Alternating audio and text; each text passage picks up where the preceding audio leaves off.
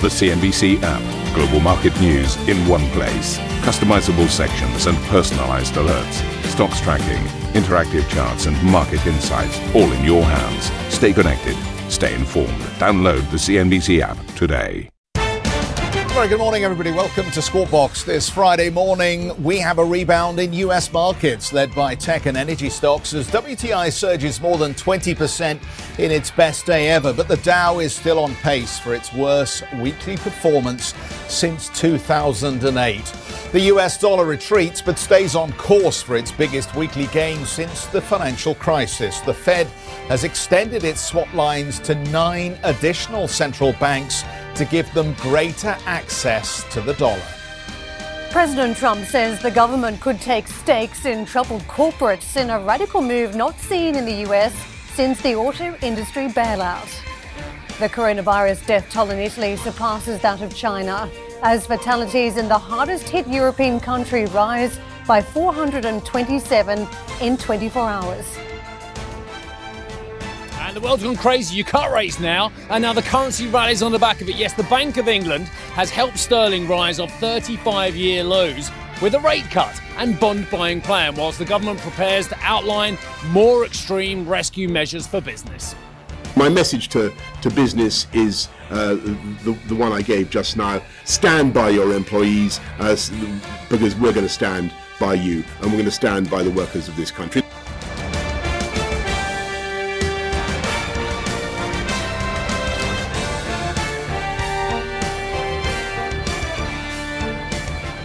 So, welcome back, everybody. What a remarkable week it's been. It's one that uh, I don't think a few in the market will forget very quickly. So, let's just spend a little bit of time here, Karen and myself, painting you a picture of the wall and the week that we've had so far. So this is how it beds down. As far as the FTSE 100 uh, performance, we are still above this uh, important 5,000 level. But as you can see, uh, we've lost 4%, uh, the DAX down 6.7%, and the CAC 40 shedding nearly 6.8 4%. In terms of the US market performance, it's been a real whipsaw roller coaster ride across the week with the Dow ending on that 20,000 level. Again, another important psychological level for markets. The S&P uh, off 11% and the Nasdaq down at 9.2%. Um, a little bit of a rebound on the technology stocks. Let's just show you exactly uh, what we've seen in that overnight session. Uh, Facebook, as you can see, rebounding a little bit, 4%. Uh, Netflix up 5%. Not um, uh, the the news overnight uh, that they were going to actually uh, uh reduce the quality uh, a little bit of the streaming service in Europe for the next 30 days, not taking any gloss off that rebound. As you can see, up 5.2% here. And the oil companies also getting a, a bounce back after being beaten down in the uh, crosswinds of not only uh, what's happening with coronavirus, fears around the ultimate demand picture, but of course these questions around oversupply as we continue to see the Saudis and the Russians trade barbs about how much oil is actually going to find its way onto the markets. So what does that mean in terms of the direction of travel for WTI? Well, I think the chart is very clear. It gives you a good picture of how quickly through the week we've continued to see the oil price drop. But as uh, all um, oil specialists will tell you, the cure for low prices is low prices doesn't mean we're necessarily at the bottom yet on this chart, but we did get this bounce yesterday. And I think some of that was to do with just where we've come on prices. So the answer to low prices is low prices. But there's also the issue, of course, of this coordinated response we're now seeing from governments and central banks. And just to round out the picture for you on energy, the Brent crude quote at the moment uh, up 2%. Karen. Let me connect the dots over to the foreign exchange market because, as you've seen steep selling in quarters of the market, particularly oil this week, you've seen a liquidation of positions, and that has meant more thirst for dollar. And dollar has certainly been king this week. You're seeing a slight reversal, but again, take a look at these levels as you see a morning, a red chip uh, where we're falling by eight tenths of a percent. We are at the 101.97 handle, just shy of 102, which shows you how quickly we have marched higher on the US dollar trade this week. And you can see a longer term view. That's been a move of 4.6% over the course of the week. The casualties, the euro has been one that has fallen fairly steeply to the 107.31 handle that it's hit. 3.3% decline over the course of the week. That is the steepest fall since mid 2015.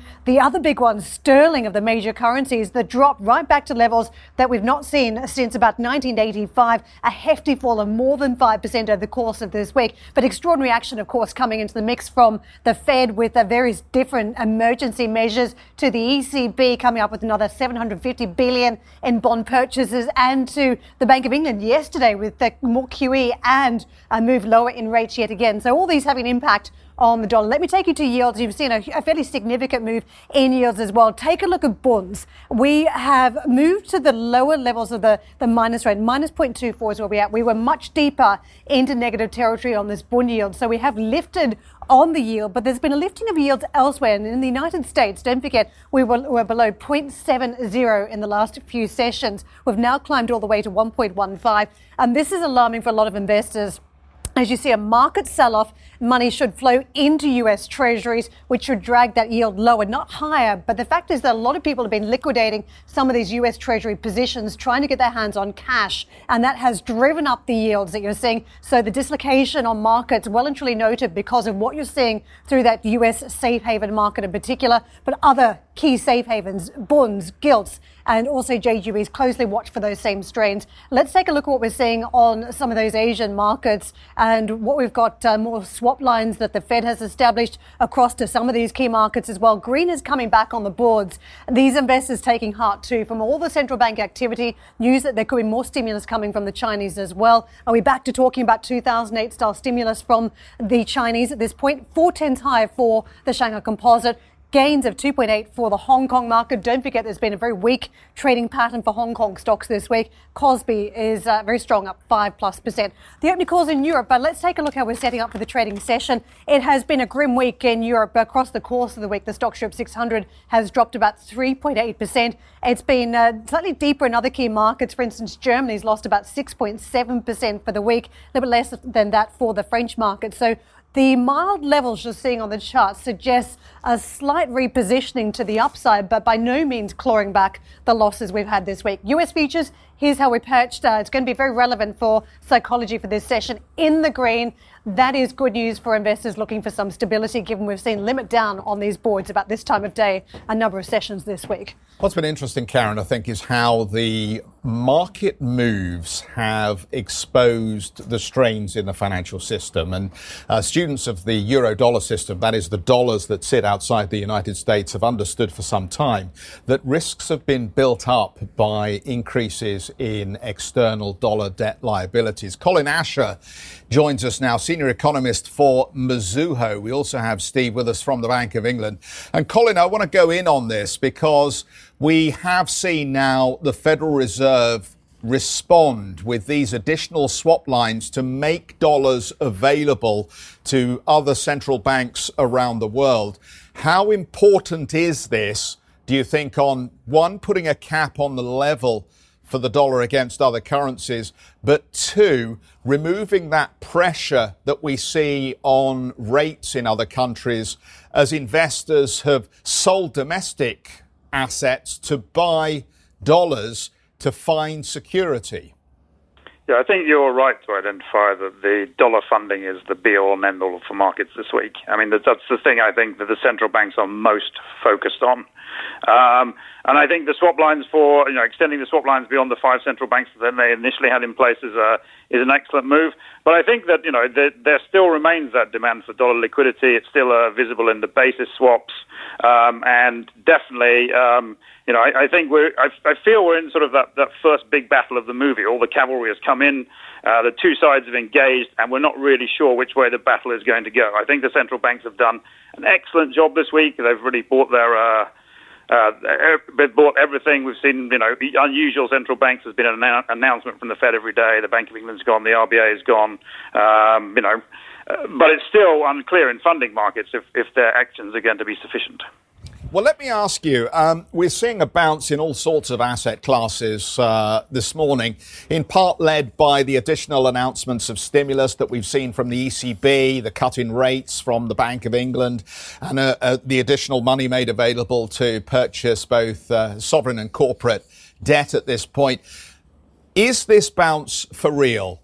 What's your opinion? Have we found a bottom for many of these asset classes now, or do you think this is a temporary ledge? Uh, I think I'd probably go with the latter view. I mean, I, I, the central banks are doing a good job, the fiscal authorities are doing a good job, but unfortunately, the virus just keeps coming. I mean, that that is the that is the problem. If you look at the if you look think back to the beginning of the week, we had that shocking China data, um, and then the subsequent to that, almost everyone and their dog has taken a massive lump out of their uh, China GDP forecasts, and then the virus, you know, the virus, the epicenter of the virus this week has really spread into Europe. It's a simple read across from shut China down, GDP goes down massively, shut Europe down, European GDP goes down massively, and I think that's the sort of thing. Just towards the back end of this week, we're starting to see very, very negative uh, Q1 slash Q2 GDP forecasts come out. You know, minus down four, minus down six uh, for the quarter. And these are huge chunks of GDP, so no wonder the uh, the firefighters are on deck. You know, these are very very substantial slowdown, and um, you know there's still a significant. I think this week we've really had a lot more clarity on the depth of the slowdown, but there's still a lot of uh, uncertainty with regards to the duration of the slowdown. And if it's a long one, then markets will go down longer, further. Colin, I appreciate everything you've said, and it's really good to uh, see you on Squawk Box today as well. Look, look, this is a dual-fold crisis, as you've very graphically shown. It's the pandemic crisis and an economic crisis.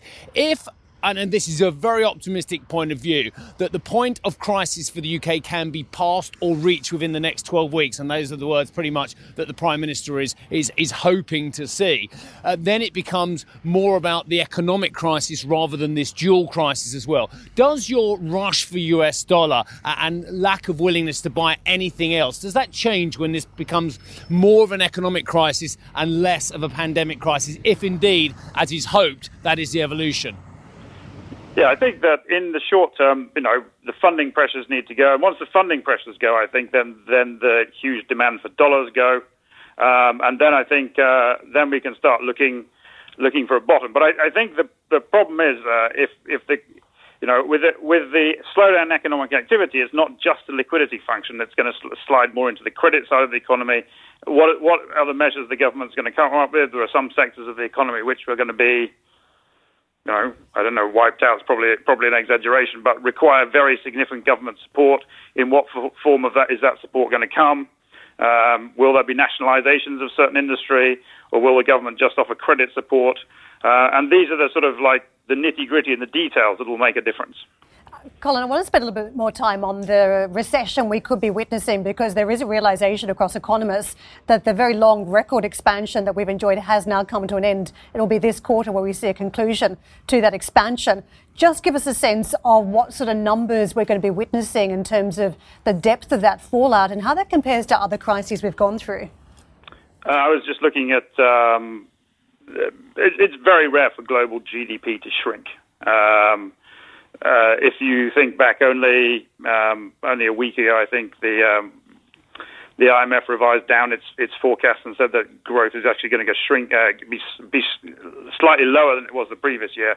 I think that forecast for, for global growth is rapidly approaching zero. We've got to wrap up. Colin, thanks so much for your time this morning. Colin Asher, senior economist at Mizuho. Uh, moving on, the Bank of England then announcing a second emergency rate cut in over a week as it looks to ease concerns over the virus outbreak. The uh, BOE policymakers voted to lower the main bank rate to an all-time low of 0.1%. The central bank has also increased its bond purchases by 200 billion pounds. The Bank of England decision helping push sterling higher after the currency hit its lowest level since 1985. Uh, UK Chancellor of the Exchequer Rishi Sunak is set to unveil a massive new rescue package aimed at helping UK companies weather the impact of the coronavirus outbreak. There is a rich history, Steve, of central bankers coming into the job just into the teeth of a financial crisis. And I think Andrew Bailey is getting a baptism of fire. Oh, yes, indeed, Geoff. Good morning to you and good morning, Karen. I miss you both very much. Uh, but yes, absolutely. And I think what is quite extraordinary is, of course, Andrew Bailey has been around long enough as a regulator to know one or two things about the great financial crisis as well. But look, let's go into this a little bit. I was due to be at Downing Street today. Then the team said, well, should we go to the Bank of England? And I was thinking, I don't know where to be because whether it's the fiscal response, which is coming on an almost daily basis, or, or the monetary response. So we decided to come down here because in our little tour this week, we haven't been down back to the city as well. So let me just show you. I'm at Threadneedle Street, the Bank of England behind me. Just have a look at that one, cameraman. It's quite magnificent. There you go. Thank you. I say cameraman. It's Mike, my best mate on the road always. Uh, no, look, this is the fact. The fact, I mean, we have lowest rates now in 326 years of the Bank of England, 0.1%. Hang on a second. Didn't we just have a rate cut? Yes, we did. We had one last week, uh, down to 0.251% from 0.75. The thinking from the aforementioned Andrew Bailey is what's the point in waiting? We know the devastating data's there. Uh, let's just get it all out there. Measures to contain COVID 19, he says, will result in an economic shock that is sharp and large, uh, but could be temporary. Now, that is interesting because I think that's part of the coordinated line we're getting from the politicians as well. Because Boris Johnson yesterday, I think very bravely, some might say it was foolhardy, trying to put a time scale on peak uh, coronavirus crisis here in the UK. Let's listen to the timescale he mentioned. We can turn the tide within the next 12 weeks, and I'm absolutely confident that we can send a coronavirus packing in this country, but only if we take the steps, we all take the steps that we have outlined, and that is vital because that is how we're going to reduce the peak.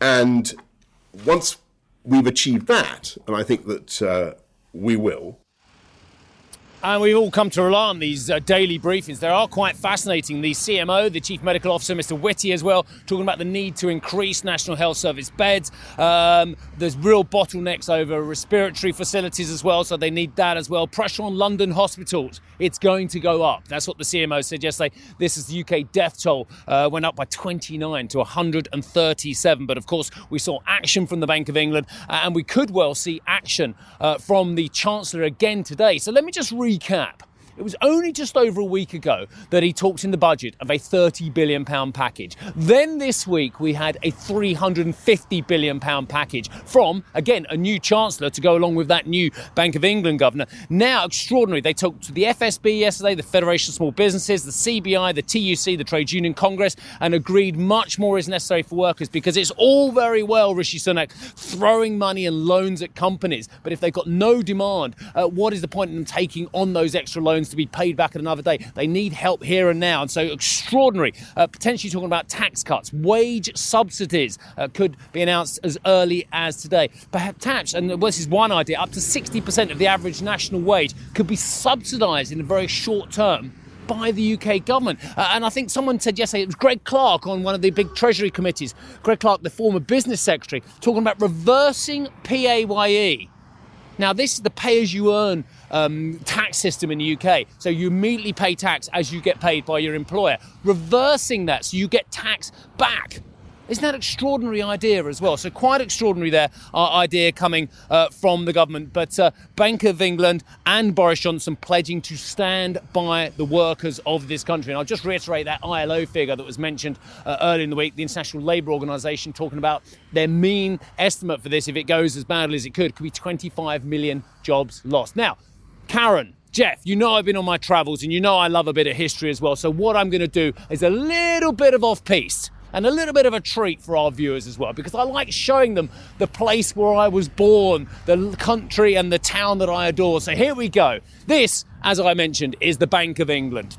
This, the one with the medium height building behind, is the old stock exchange. That was the original site of the London Stock Exchange here uh, in London as well before it moved to Paternoster Square, the swanky offices right near you as well. That's where I cut my teeth because everyone thinks that floor trading finished in 1986. It didn't. Us ladies and gentlemen of the London traded option market, we were still there till around about 1990. But we were joined in 1990 by the, the inhabitants of this building. This is the Royal Exchange. It's beautiful. Now, the LIFFE market was based there, the LTOM was there, then we merged and we all went down to swanky new offices in Cannon Street as well. So then you've had the Bank of England, you've got the Stock Exchange, you've got the Royal Exchange. And Geoff, you know, we were talking about national heroes. We need national heroes.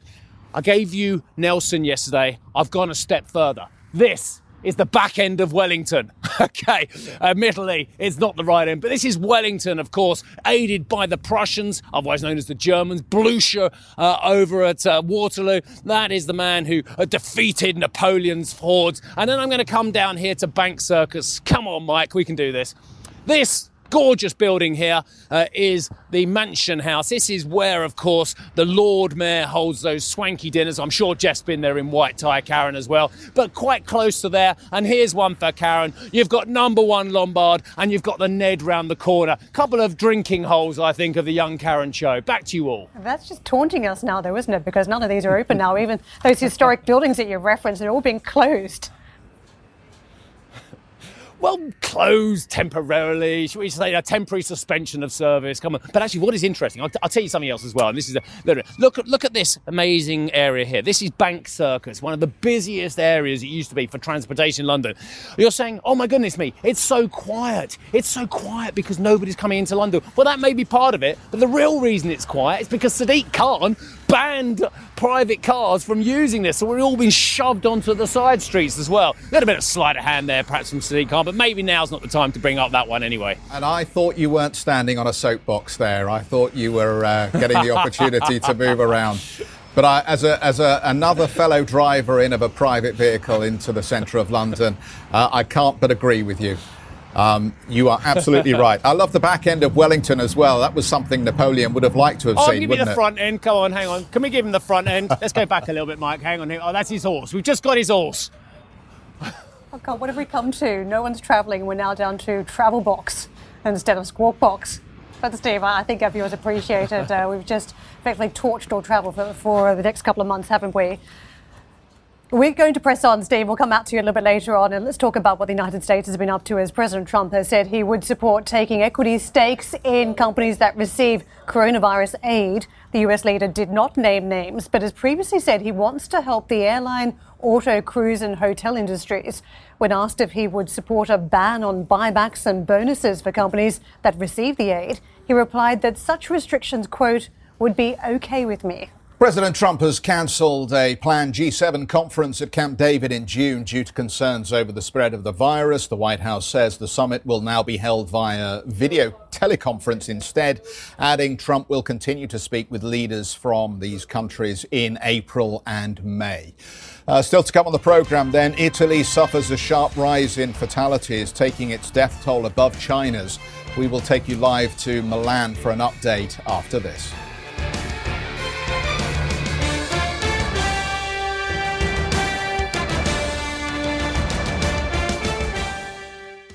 If you enjoy Squawk Box Europe, check out the Brave Ones podcast. The series explores the rise of some of the world's most successful entrepreneurs. Through exclusive interviews with family, friends, and colleagues, the Brave Ones podcast features stories of determination, resilience, and ingenuity. Available on Apple Podcast, Spotify, and Google Play. The Brave Ones podcast presented by Credit Suisse.